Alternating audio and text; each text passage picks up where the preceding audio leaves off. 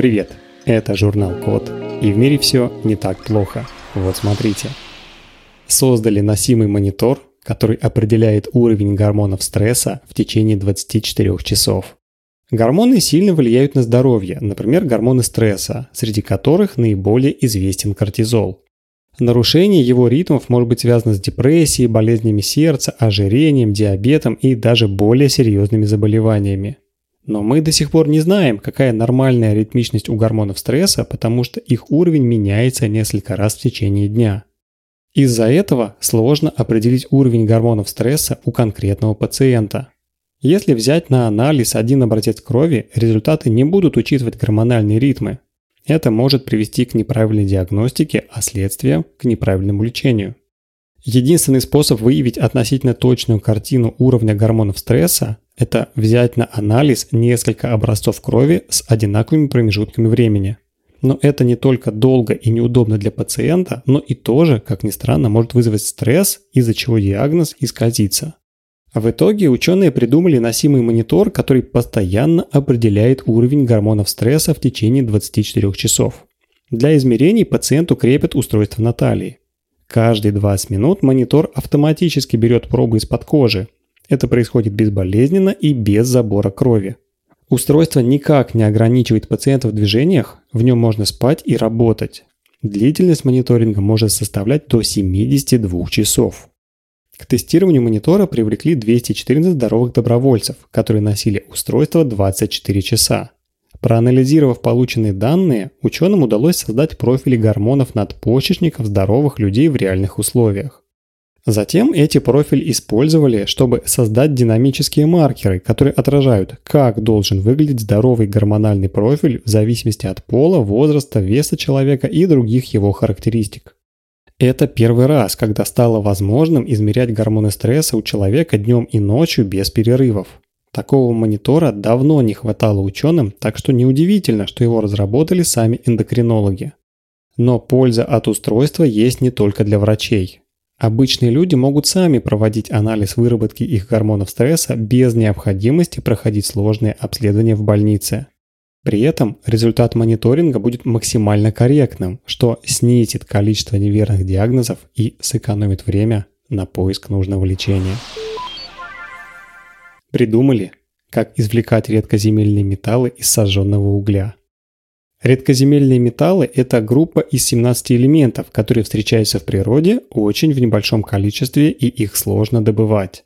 Они используются во многих деталях автомобилей и практически в каждом электронном устройстве, включая сотовые телефоны, телевизоры и компьютеры. Из-за того, что масштабы производства увеличиваются с каждым годом, редкоземельных металлов требуется все больше но их количество на планете ограничено, добыча ведется не везде, а ее методы вредны для экологии. Так вот, ученые нашли способ извлекать редкоземельные металлы из отходов сжигания угля.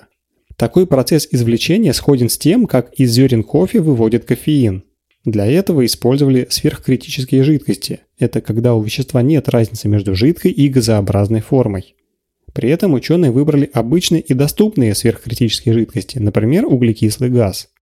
Он принимает свое сверхкритическое состояние при температуре свыше 31 градуса Цельсия и давлении больше 7,5 мегапаскалей.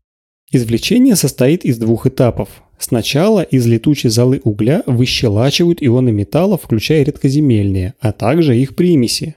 Ионы металлов вступают в реакцию с азотной кислотой и образуют нитраты – После нескольких этапов полученные вещества подвергают очистке, чтобы собрать редкоземельные металлы и снизить концентрацию примесей. Для извлечения не требуются экстремально высокие температуры и сильные кислоты или токсичные растворители, а азотную кислоту и трибутилфосфат можно использовать повторно без потери эффективности, так что их тоже не нужно утилизировать. У нас нет данных о том, сколько летучей золы угля есть во всем мире, но только в США ежегодно образуется более 79 миллионов тонн. Потенциальная ценность редкоземельных металлов в этих отходах составляет более 4 миллиардов долларов в год, то есть почти 340 триллионов рублей. Это делает новый способ получения редкоземельных металлов очень привлекательным. Кроме того, способ экологически безопасен, ведь уголь уже был сожжен. Придумали, как повысить разборчивость речи в наушниках с костной проводимостью. В отличие от накладных наушников или вкладышей, наушники с костной проводимостью не блокируют слуховой проход и позволяют слышать одновременно и транслируемый звук, и окружающий. Принцип работы основан на вибрациях, которые преобразуются в звуковые сигналы. Когда преобразователи вибрируют, звуковые волны передаются в ушную улитку через кость, минуя барабанную перепонку. За счет этого наушники с костной проводимостью полезны людям с нарушением слуха или заболеваниями слухового прохода. Но у наушников с костной проводимостью есть один существенный недостаток. В них плохо слышатся высокие частоты. Это снижает разборчивость речи, особенно в шумной обстановке. Чтобы решить эту проблему, исследователи придумали, как преобразовывать исходный звук для наушников с костной проводимостью. Специальный фильтр компенсирует потерю высокочастотных компонентов транслируемого звука, за счет чего речь слышится более разборчиво. Чтобы создать такой фильтр, они сначала посмотрели на различия между звуком, который проводится по костям и по воздуху. Для преобразования создали два отдельных метода, а для каждого из них разработали по два алгоритма фильтрации сигналов. Затем все четыре фильтра испытали с помощью добровольцев разных возрастов, которые пользовались наушниками с костной проводимостью в шумной обстановке.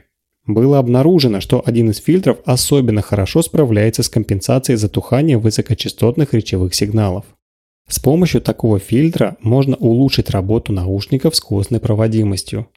Кажется, что проблема надуманная, но ее решение может помочь многим слабослышащим людям. Кроме того, более качественная передача речи может пригодиться сотрудникам спецслужб экстренного реагирования, для которых важно слышать также окружающие их звуки.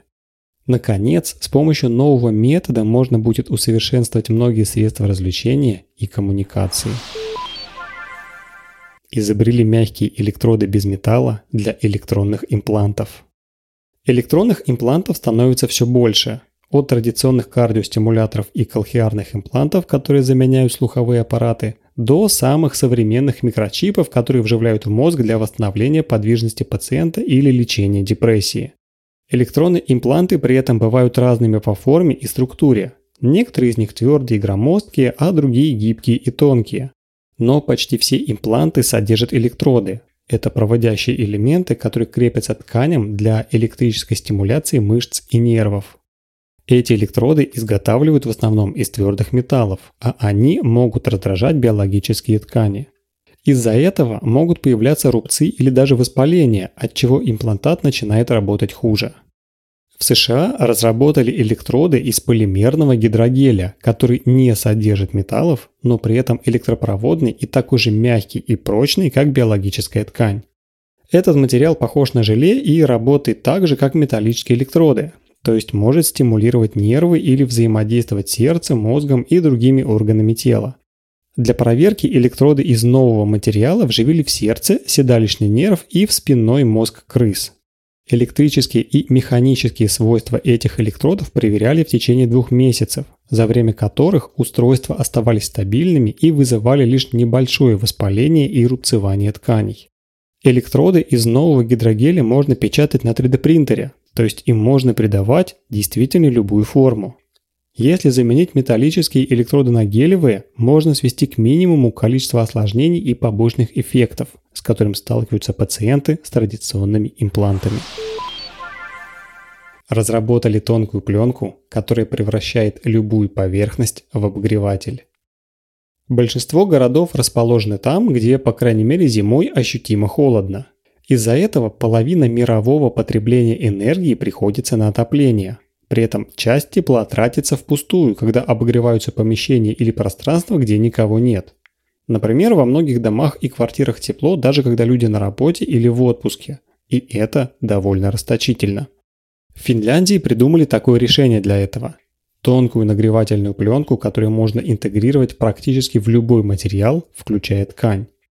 При включении пленка толщиной всего 0,3 а, мм нагревает поверхность за десятки секунд, набирая необходимую температуру. Пленка занимает большую площадь и содержит крошечные низковольтные нагревательные элементы, поэтому обогрев получается энергосберегающим. Обогрев по всему пространству получается более равномерным, чем при помощи обычных систем с принудительной подачей воздуха, таких как обогреватели. Пленка работает бесшумно, не занимает много места и не требует сложного монтажа. Такую пленку можно встраивать в стены, в пол и даже в мебель, чтобы поддерживать в помещении комфортную температуру. А если подключить пленку к датчикам, она будет включаться, когда кто-то входит в комнату по расписанию или даже по удаленной команде. Авторы изобретения уже сотрудничают с производителем ламината и со строительной компанией. Этой осенью они планируют начать пилотное производство в Португалии. А вообще есть много способов экономить электроэнергию. Например, можно выключать свет в пустых комнатах и не держать устройства подключенными к сети, когда ими не пользуются. На этом все. Спасибо за внимание. Заходите на сайт thecode.media и подписывайтесь на нас в социальных сетях. С вами был Михаил Полянин.